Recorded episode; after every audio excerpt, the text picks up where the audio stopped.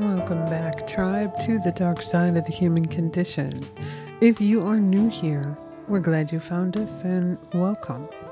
My tribal name is Freya, and each week we dive deep into the abyss to shed light on what is the dark side of the human experience that exists in all humans everywhere around the world, from birth till death.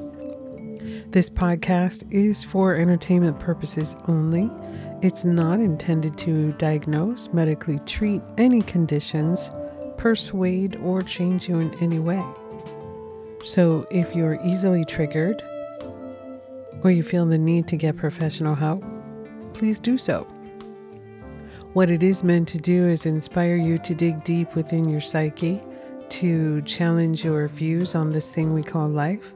So, with that said, let's dive into this week's episode. This week, we're going to take a deep introspective into the narcissist, also known as NPD, Narcissistic Personality Disorder.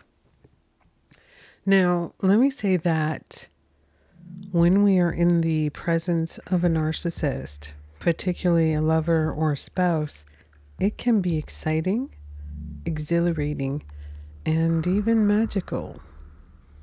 Like nothing we've ever experienced before. That is in the beginning, of course, when they're trying to secure you as a source of supply. You have something they need, is in money, sex, shelter, admiration, social status, or numerous other opportunities that they are exploiting from you. But when things begin to go south in the relationship, as it always does with a narcissist, it can feel like we're in the darkest storm of our lives. Like we've gone crazy or simply can't understand how our once great relationship could have ended up here in this unforeseeable nightmare. It can literally feel like you're lost at sea in a massive storm and the ship is sinking and there's no lifeboat to be found. Well, would you believe me if I told you that you're not alone and that millions of people have gone through, at the very least, one of these types of relationships at some point in their lives? First, we need to break down what qualifies as a narcissist diagnosis and the difference between a narcissist and the person who's just selfish and mean, mean spirited, and immature. So we can figure out how to deal with the situation. The narcissist, I will say that in fact, that there's never been a documented case of someone being diagnosed with narcissistic personality disorder, also known as NPD, being cured not with therapy, not with medication, and not with reli- religion either. Classified as a cluster B personality disorder and defined as someone who struggles to relate to others. As a result, they show patterns of behaviors most would regard as dramatic and erratic threatening or disturbing and are incurable according to psychological professional organizations. It's believed that personality disorders stem from an uh, errant system of thinking, and those affected don't understand that they have an issue. Unfortunately, those affected with this disorder inherently prevent them from self reflection and the standard remorse and shame from hurting others. When determining whether someone is a narcissist, most people make it more complicated than it needs to be. There are no blood tests, MRIs, or exact determinations that can identify narcissism Therapists have to observe the behavior and the attitudes that a person presents. So let's dive in and explore some of the traits and behaviors that are signs of a narcissist. And note that not all of these traits that we'll explore today have to be present to make a determination of narcissism. Because according to the Diagnostic and Statistical Manual, also known as the DSM, which therapists use as a guide, a person needs to exhibit only 55% of the identified characteristics to be diagnosed with narcissistic personality disorder. So, according to the DSM 5, a narcissistic personality disorder is a personality disorder with a long term pattern of abnormal behavior characterized by exaggerating feelings of self importance, excessive need for admiration, and a lack of empathy. People affected by it often spend a lot of time thinking about achieving power or success or about their appearance. They often take advantage of people around them. The behavior typically begins in late adolescence to early adulthood and occurs across a wide variety of social situations. In some people, pathological narcissism may develop from an impaired attachment to their primary caregivers, usually a parent.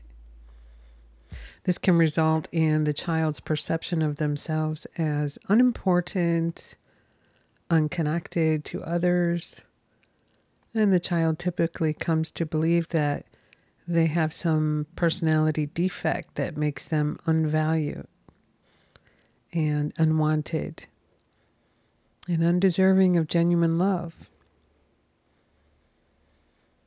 Overindulgent, permissive parenting, as well as insensitive, over controlling parenting, are believed to be contributing factors which may lead to a sense of entitlement to special treatment and obedience from others to validate their self perception of being unique, superior, and associated with high status people and institutions once they're out in the world. They tend to exaggerate their skills and accomplishments as well as their level of intimacy with people they consider to be of high status. Other personality traits may include grandiosity, with expectations of superior treatment from people in the course of a conversation. They may purposely or unknowingly disparage or devalue you by um, overemphasizing their own success. They're often fixated on fantasies of power, success, intelligence, and attractiveness. Their sense of superiority may cause them to monopolize conversations and to become impatient or disdainful when others talk about themselves. You see, the narcissist doesn't really care about hearing about you and what you want or need or desire. It's really, you know, they'll bring the conversation back to them always. I mean, the eyes have to always be on the narcissist. So the narcissist has a constant need for this continual admiration from others. It is believed that environmental and social factors are thought to have significant influence on the onset of NPD. Seeking admiration is like a drug for a narcissist. So, I guess in a way we could say they're an addict, right? In the long run, it becomes more and more difficult to receive that level of adornment because others will eventually see them for who they really are. So, the narc is constantly searching for new acquaintances from whom they can get their next fix. This could explain why they so frequently change their social context, and maintain only weak ties to others. Another trait would be that the narcissist is exploitative of others to achieve personal gain. And according to the DSM 5, many highly successful individuals display personality traits that might be considered narcissistic only when these traits are inflexible, maladaptive, and persisting and cause significant functional impairment or subjective distress. Do they constitute narcissistic personality disorder? Due to the high functionality, though, associated with narcissism, some people may not view it as an impairment in their lives. Although overconfidence tends to make individuals with the disorder ambitious, it doesn't necessarily lead to success and high achievement, personally and or professionally. These individuals may be unwilling to compete or may refuse to take any risks in order to avoid appearing like a failure. In addition, their inability to tolerate setbacks and disagree or perceived criticism, their anger can be disproportionate to the situation, but typically their actions and responses are deliberate and calculated. Despite occasional flare ups of insecurity, their self image is primarily stable, albeit overinflated. When they realize that their actions or statements have hurt someone else, they tend to react with contempt and to view it as a sign of weakness in the persons they've hurt. Many narcissists are intentionally envious of others and harbor the belief that others are equally envious of them. They usually mask these feelings from others with a feigned humility or by isolating themselves socially, or they may react with outbursts of rage and defiance, or by seeking revenge the merging of the infatuated self concept and the actual self is seen in the inherent grandiosity of narcissism. Also inherent in this process are the defense mechanisms of denial, idealization, and devaluation. They may also display a pompous and arrogant demeanor Pathologically, narcissists can be controlling, blaming, self absorbed, intolerant of others, others' views, unaware of others' needs and effects of their behavior on others. And they insist that others see them as they wish to be seen. You know, nothing less, nothing more, just how they want to be seen. They may use various strategies to protect the self at the expense of others. They tend to devalue, denigrate, insult, and blame others, and they often respond to threatening feedback with anger and hostility. Since the fragile ego of individuals with NPD is hypersensitive, to perceived criticism or defeat, as they are prone to feeling of shame, humiliation, worthlessness over minor or even imagined incidents. So, really, it doesn't even have to be something real, but in their mind, they're already guilty. Some studies claim that their emotions and maturity never really developed beyond the average age of six or seven years old. So we're really still dealing with um, arrested development, if you will, children. Generally, the sy- symptoms of the NPD also impair the person's psychological abilities to function either at work, school, important social settings. These traits must substantially differ from cultural norms in order to qualify as symptoms of NPD. The symptoms must be sufficiently severe to the degree that significantly it impairs the person's capabilities to develop meaningful human relationships. It is common for these individuals to abuse systems and use their advantage, such as organized religion, one of the easiest opportunities for a narcissist to misuse. Someone who obtains a position of authority within a religious community can easily use their role not only as a source of supply, but as a false authority to cover their abusive behavior. Remember, supply meaning manipulation, exploitation, and violation of the rights of others and or systems for their own benefit. That's supply.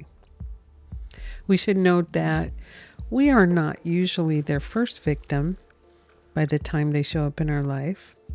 So they've been perfecting their game with every person that they've used and abused over time. So much, in fact, that they became experts at reading people. They can change the mask to fit any given situation for their perceived outcome, you know, that they desire. It's like when you first meet someone they are, of course, on their best behavior, right?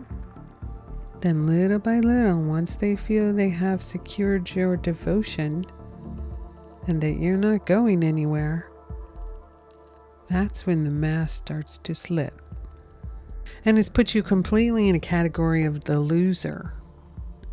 You see, the narc has to always be the winner in every situation. With every relationship experience, because the narcissist hates weakness.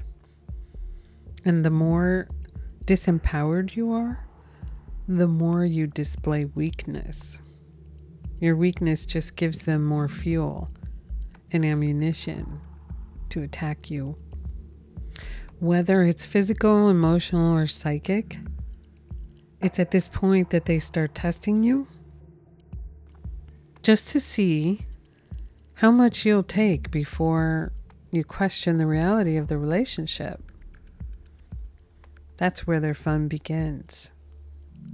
The more you start to realize that something isn't right and that things are changing, but not for the better now, the gaslighting starts. And for those of you who've never heard that word or know what gaslighting means, um, it's basically a way that the narc starts to make you think that you're going crazy. Makes you think maybe you were wrong about the situation. Maybe you are the problem. And you then apologize and beg for the forgiveness. You now become their physical and emotional slave. You are now trauma bonded with them you begin to question yourself as to how in the world you could have allowed yourself to go through such bullshit at the hands of another person. By the time the relationship has finally reached its ultimate demise, you feel lost, confused, completely drained of all your energy, and it seems they hate everything about you, and you don't even know why. But truth be told, they really don't hate you. In fact, they have projected onto you their secret hidden hatred and low self worth of themselves. Crazy, right? But true. This is their justification for the de- devaluation. And finally, the discard phase. As they move on to their next victim, who has no clue about who this person really is, the cycle starts all over again. They put the mask on that fits the new situation. So, if there's no cure for NPD, as most professionals would attest, why would anyone seek treatment? Well, NPD is rarely the primary reason for people seeking mental health treatment. But when people finally do enter treatment, it is typically promoted by life difficulties. Their life has become impossible to maintain or to seek relief from other disorders such as major depression episodes, substance abuse, bipolar disorder, even eating disorders, or most likely at the insistence of family and friends. This is partly because individuals with NPD generally have poor insight and fail to recognize their perceptions and behaviors as inappropriate and problematic due to their very positive self image. Although they subconsciously know deep down that this positive self image is a facade, their mask, if you will, as many NPD types really have very low self esteem that even they refuse to acknowledge on a conscious level. And it's often in their therapy sessions that they may meet this mask or if they have many masks.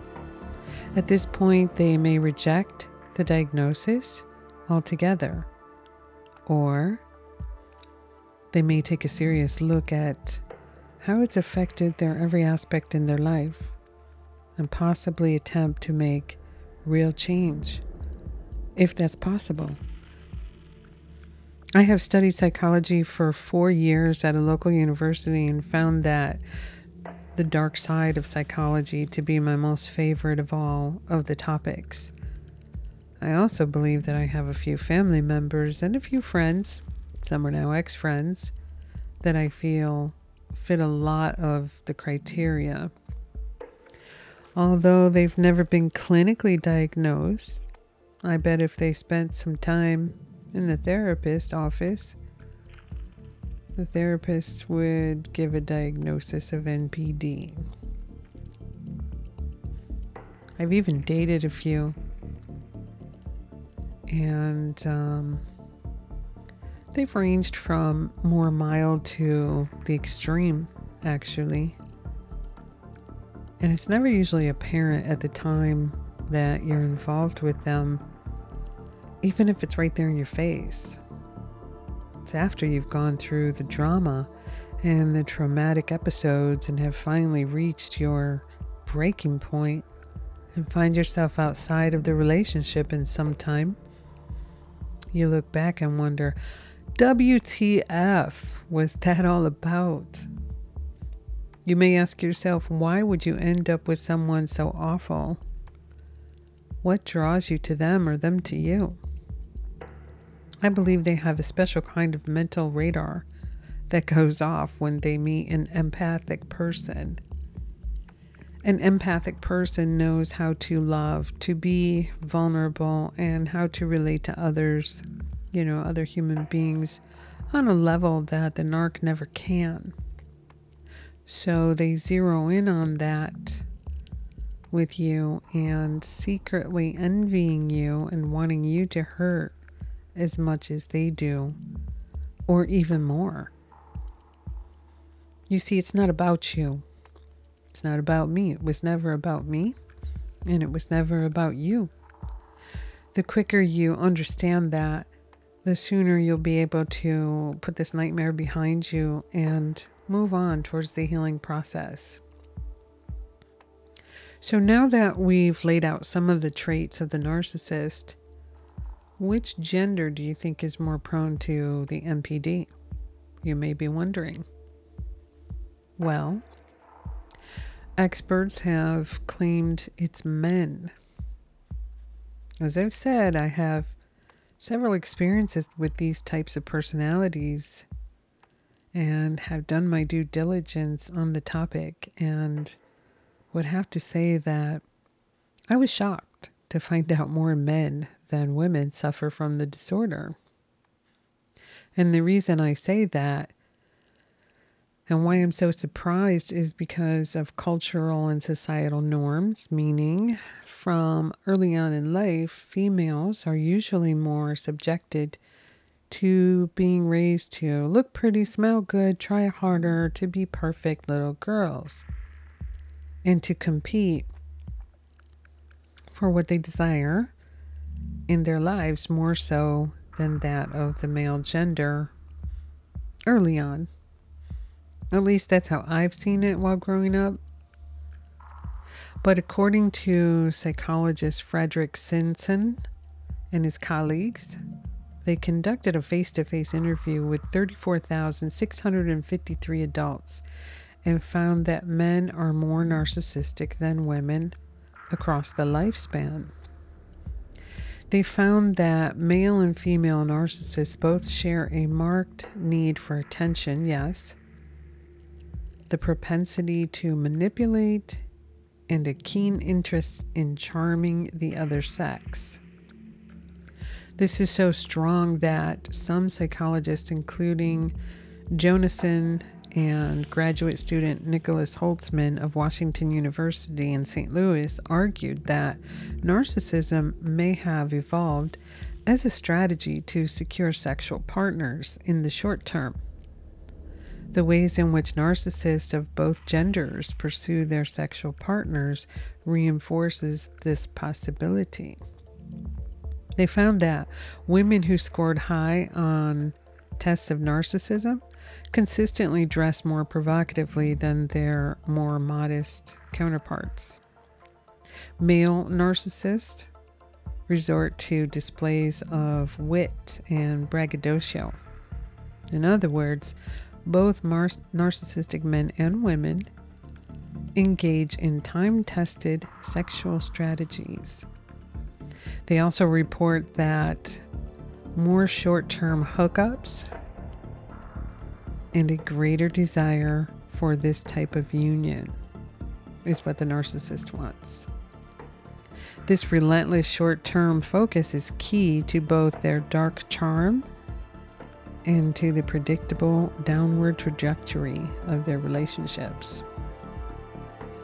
I dated one recently and he was dark and very charming and wanted the friends with benefits thing. And I'm just like, yeah, okay, whatever. You know, I'd never really experienced that before.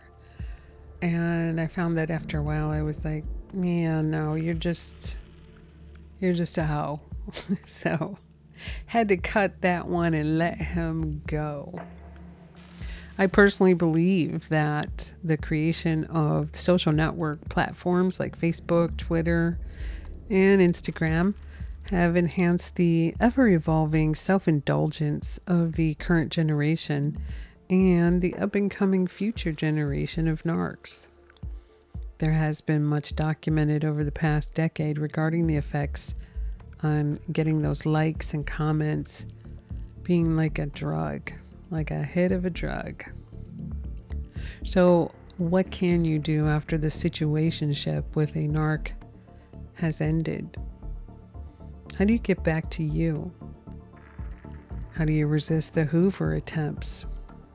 And by Hoover, I mean they've been gone for a little bit and things haven't worked out with whoever they were with. And so they start going through their little Rolodex and see hmm, I wonder if she's still mad at me. I think I'll call her. You know, they're bored or, you know, whatever their reasons are, they kind of hoover around you, might send a text, whatever. It's widely understood that a narc will never really let you go if they feel you still have a weakness for them. They will leave you at a moment's notice and go off with the next victim and once they become bored with them, they may try and contact you. Check your temperature, if you will, and see if you're ready for another round of their abuse. Don't do it. You already know how that story ends. Every time you fall for their bullshit, it gets just a bit worse, and maybe this time You may end up dead. I mean, it happens, right? Or maybe you kill them in a fit of rage and you just can't take it. Well, don't give up your freedom. They're not worth it. Okay? So it's important to take care of yourself. Okay? It may become apparent that blocking them from calling you or blocking them on your social media may not be enough. You might need to move, change your job, your phone number, whatever it takes so they can't contact you or send in the fly monkeys. What's a fly monkey, right? The fly monkeys are those people in your circle and theirs that will track you in every move and report back to the narc. Okay, so they refer to this as gang stalking also, as they may even harass you directly so I wouldn't even really call those people your friends. They need to be blocked too. You should concentrate on eating right, plenty of rest, fresh air, exercise, you know, the usual. Take time to read things that you enjoy reading. Pamper yourself with some candles and a hot bath and get a massage, good music. Maybe take a yoga class, do some meditation. Take time to understand what you just went through most importantly,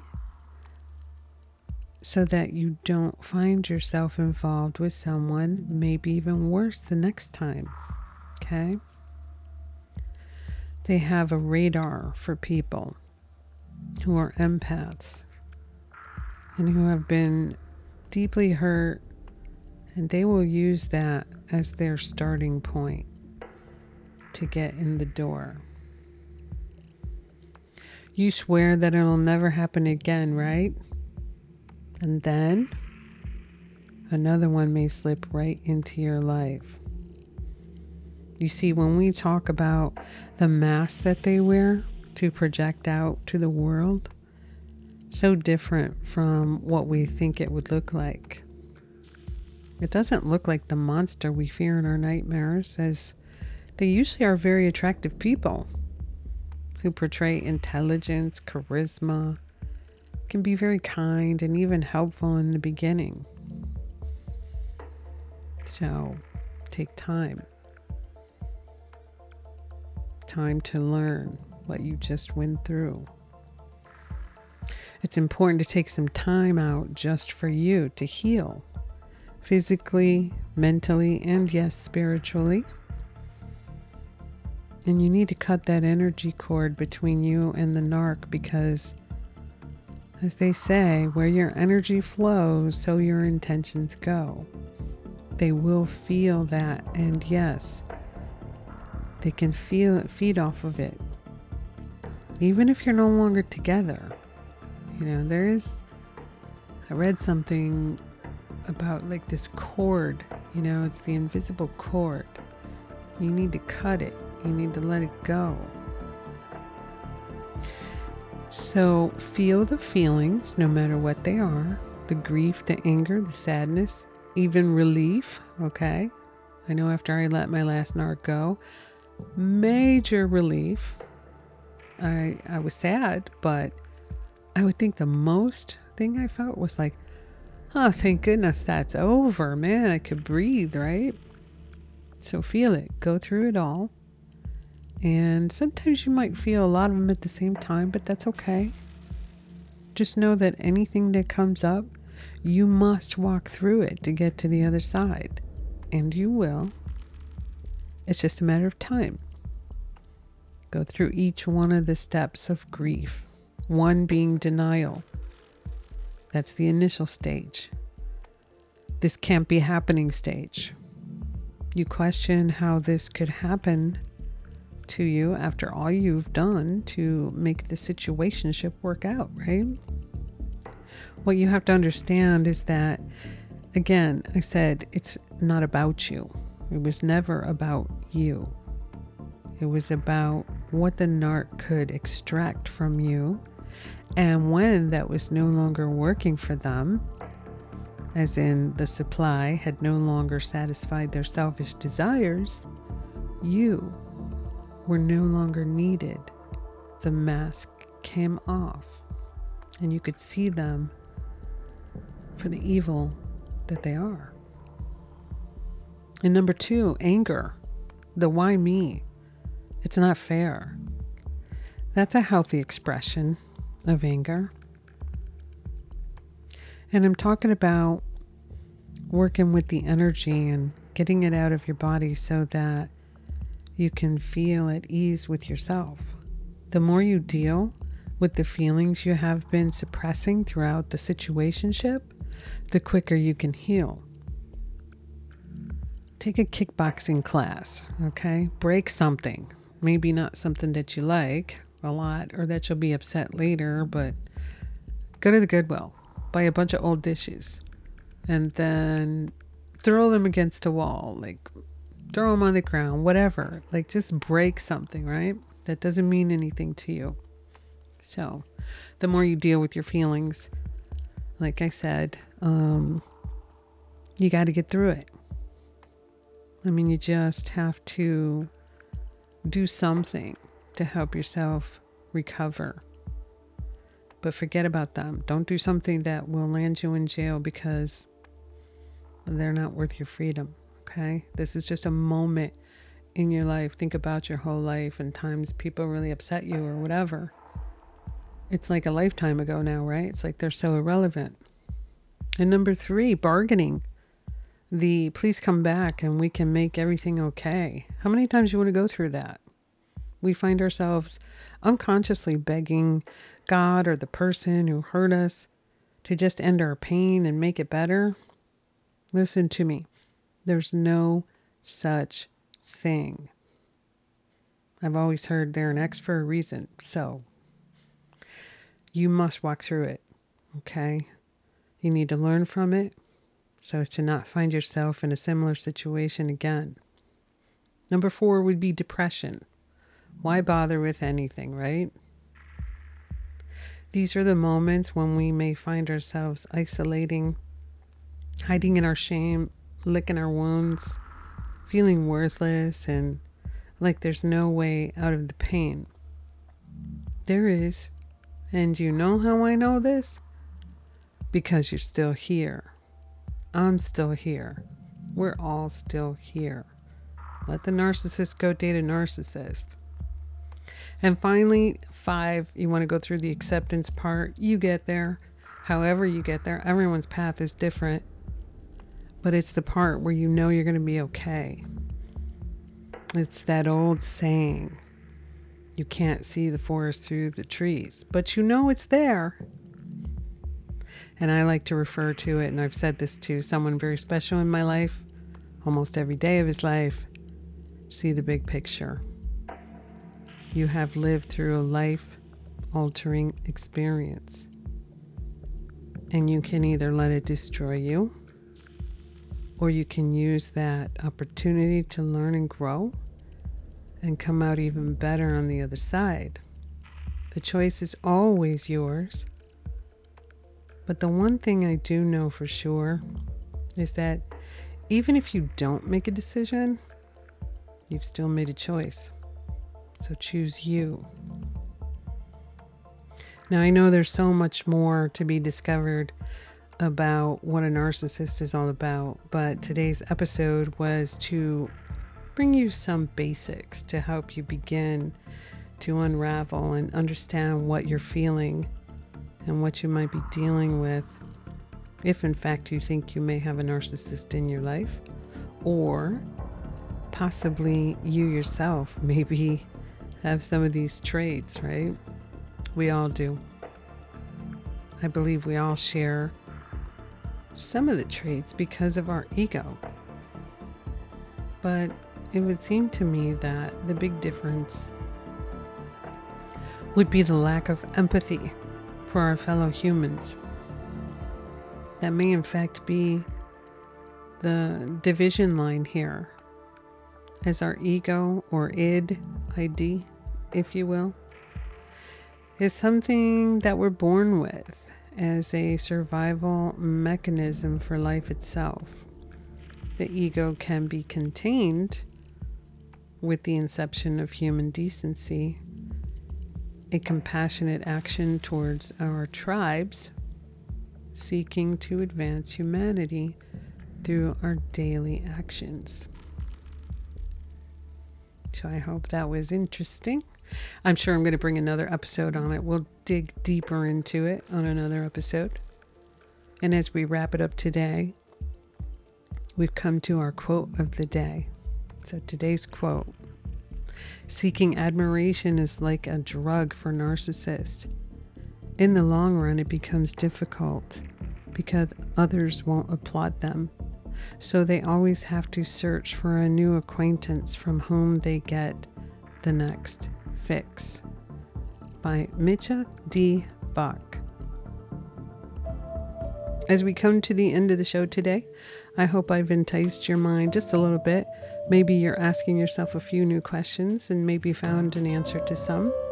I'd love to hear your thoughts as to what you may have received out of this show today and what dark areas you'd like to explore with us here on future episodes. I'm looking forward to diving deep into many more fascinating topics with you and dissecting many more fascinating human experiences. For more info, please check us out at our site at tdsothc.com. And if you like what you're hearing and what we're bringing you, consider supporting the show at patreon.com forward slash tdsothc.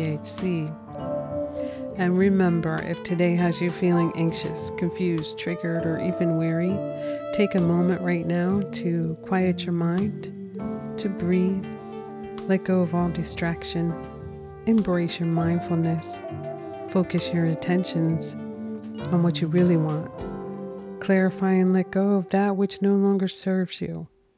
And remember, your determination is your power and your peace to realize your true purpose. As these brief but mindful moments can allow a new path to arise. So, till next time, walk in the light on the dark side, right here where your vibe attracts your tribe.